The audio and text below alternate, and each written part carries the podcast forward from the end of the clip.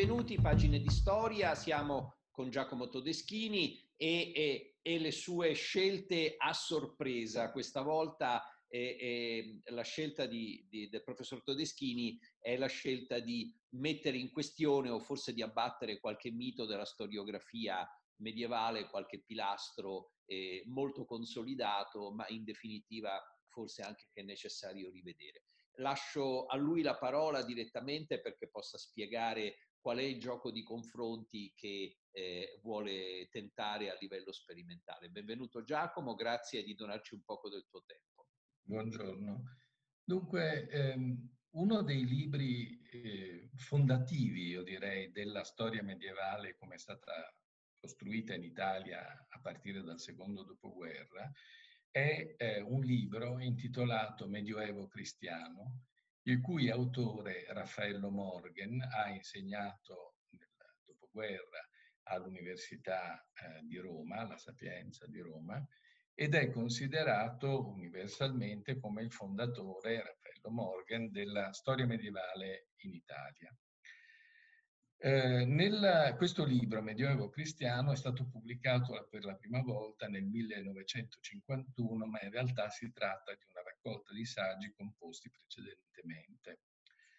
Eh, vorrei domandarmi perché questo libro è stato ritenuto così importante dalla tradizione storiografica italiana e in che rapporti sta questa eh, rappresentazione del Medioevo cristiano con la storia ebraica. Innanzitutto diciamo che, come già il titolo eh, rivela, eh, l'idea portante di questo libro è che eh, la civiltà occidentale eh, nasce, la civiltà europea nasce e si sviluppa all'insegna del cristianesimo. Morgan era un allievo, è stato un allievo di Ernesto Buonaiuti e di Pietro Fedele, ma in particolare di Ernesto Buonaiuti, cioè di uno dei fondatori del, del modernismo eh, cattolico, cioè di questa corrente che poi è stata anche disconosciuta dalla Chiesa tra le due guerre, e come tale dà molta importanza al cristianesimo come fenomeno eh, delle origini, cioè quindi il, a quello che veniva chiamato tecnicamente il cristianesimo primitivo, cioè il cristianesimo rappresentato poi in piena età medievale, per esempio, da Francesco d'Assisi. Quindi l'idea di fondo di questo libro è che la eh, tradizione eh, civile europea è eh, profondamente eh, improntata alla, eh, a questa forma di eh, organizzazione cristiana della vita e che eh, la, la, Chiesa in particolare eh, è, è, o dovrebbe essere profondamente radicata in questo tipo di tradizione cristiana. All'interno di questa rappresentazione eh, gli ebrei esistono, però sono inevitabilmente eh, considerati una presenza residuale proprio perché benché l'opera di eh, Raffaello Morgani sia un'opera storiografica, eh, non si può negare che sia un'opera storiografica profondamente condizionata da un approccio teologico, quindi da un approccio fondamentalmente eh, ideologico, se vogliamo.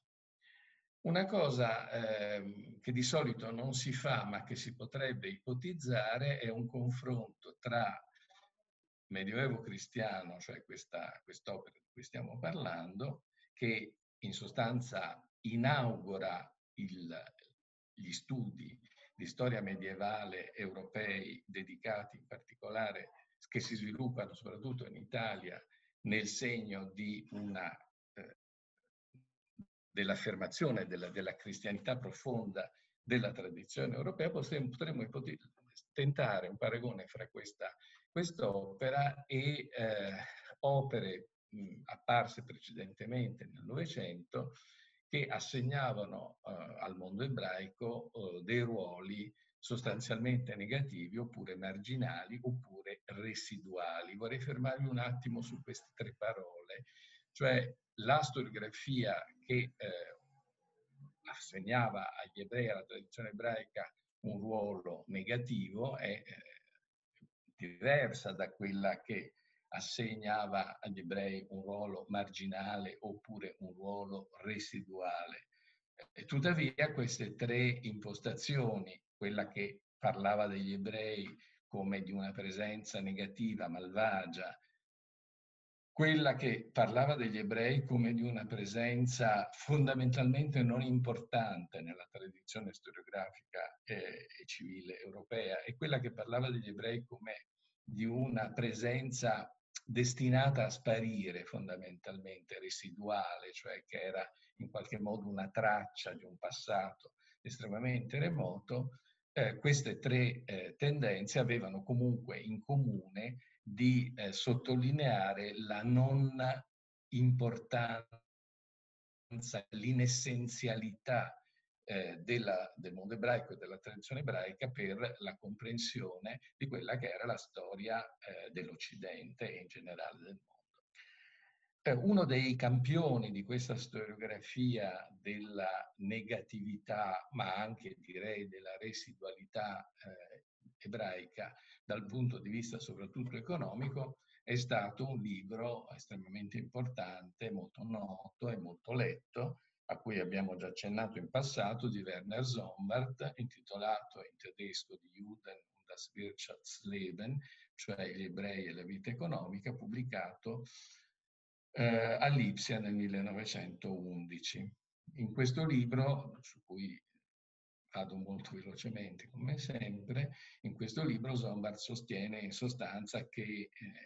la eh, tradizione eh, economica occidentale è stata profondamente, e in generale la vita economica del mondo europeo, è stata profondamente inquinata,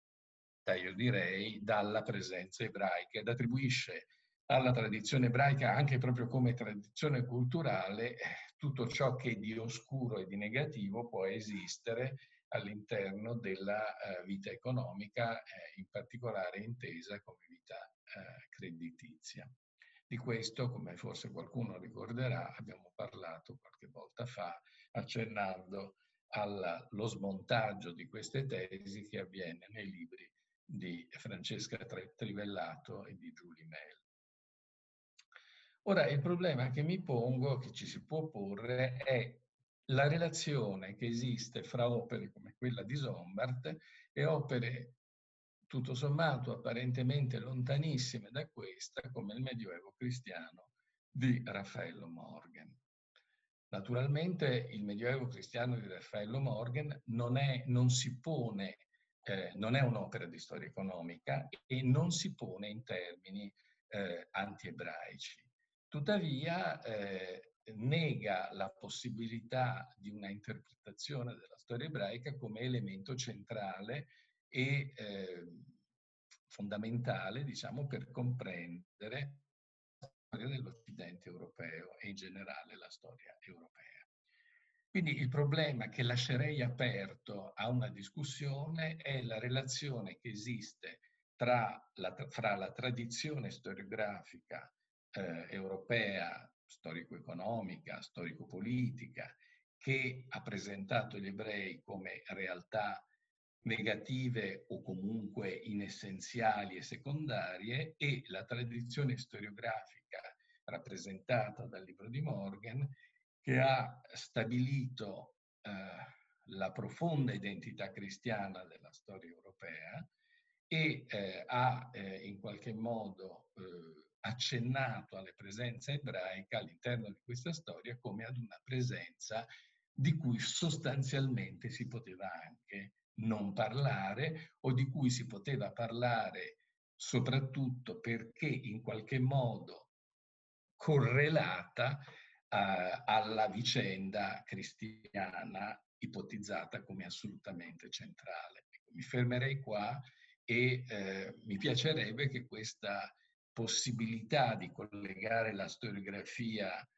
antiebraica eh, oppure che comunque negava l'importanza della presenza ebraica in Europa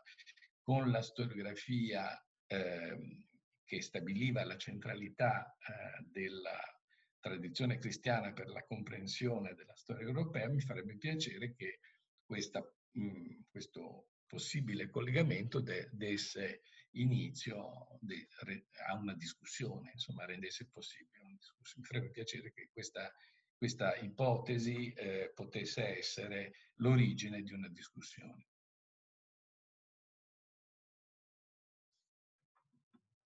Non sento più. Giacomo, una domanda. E, e volevo, volevo, chiederti, eh, opere come quelle di Morgan di cui tu hai parlato, che sono visibilmente contrassegnate anche da un'epoca o forse anche da un'angolatura religioso-culturale, che tipo di spazio hanno oggi negli studi accademici? Cioè vengono considerate eh, superate, vengono ri, riconsiderate, reinquadrate anche e relativizzate oppure restano ancora centrali? Ma io direi che ehm, per gli storici della mia generazione, quindi eh, le persone che si sono formate negli anni 70, eh, hanno letto opere come il Medioevo cristiano di Morgan, eh, co- come uh, opere eh, che erano ritenute classiche, cioè quindi eh, la, la, generazione che si è formata eh, negli anni 70 del secolo scorso, faccio notare negli anni 70, cioè subito dopo il 68, eh, riceveva questo tipo di opere, come pure, per esempio appunto il Medioevo cristiano di Morgan, come eh, elementi fondanti, diciamo, della, eh, della formazione di uno storico. Quindi si leggeva Bloch, di cui abbiamo parlato, ma si leggeva anche eh, Raffaello Morgan. Quindi eh, fino a qualche decennio fa eh, libri di questo tipo erano considerati dei classici assolutamente imprescindibili. Oggi questi libri vengono letti meno, però eh, il Medioevo cristiano in particolare eh, viene letto meno, seppure viene, eh, mi sembra, ristampato, ma ehm, non si può negare che eh, la, lo spirito di, questo, di, libri di questo genere, l'impostazione, eh, sia molto, presente all'interno dell'opera, di, di, grande parte dell'opera storiografica italiana. Adesso sto parlando della storiografia italiana e non vorrei che si dimenticasse che questo libro è un libro tipico, caratteristico della storiografia italiana. Quindi diciamo che eh, il libro è forse meno conosciuto, meno diffuso oggi, però eh, la sostanza eh, contenuta in questo libro, l'approccio storiografico di questo libro è molto presente in, ehm, in grande parte, non in tutta certamente, ma in grande parte della produzione storiografica italiana e direi in una non piccola parte della produzione medievistica. Quindi è un libro che ha contato molto e che ha determinato e determina ancora oggi eh, delle conseguenze nel modo di ragionare sulla storia d'Italia, per esempio. Quindi, grazie, grazie, grazie di averci aperto questa prospettiva che aiuta anche molto a capire come non basta studiare la storia, ma bisognerebbe studiare anche gli, da dove gli storici vengono fuori e come lavorano, in un certo senso. Direi che il libro di Morgan è un ottimo esempio di come appunto si è formato il modo di ragionare storico che poi a sua volta produce divulgazione eh, in Italia. Grazie, grazie a tutti coloro che ci hanno ascoltato, grazie a Giacomo Todeschini per averci donato un poco del suo tempo e delle sue conoscenze e do appuntamento a tutti per i prossimi incontri di Pagine di Storia. Sono Guido Vitale, un giornalista e direttore della redazione giornalistica dell'Unione delle Comunità Ebraiche Italiane e del giornale dell'ebraismo italiano Pagine Ebraiche. A presto.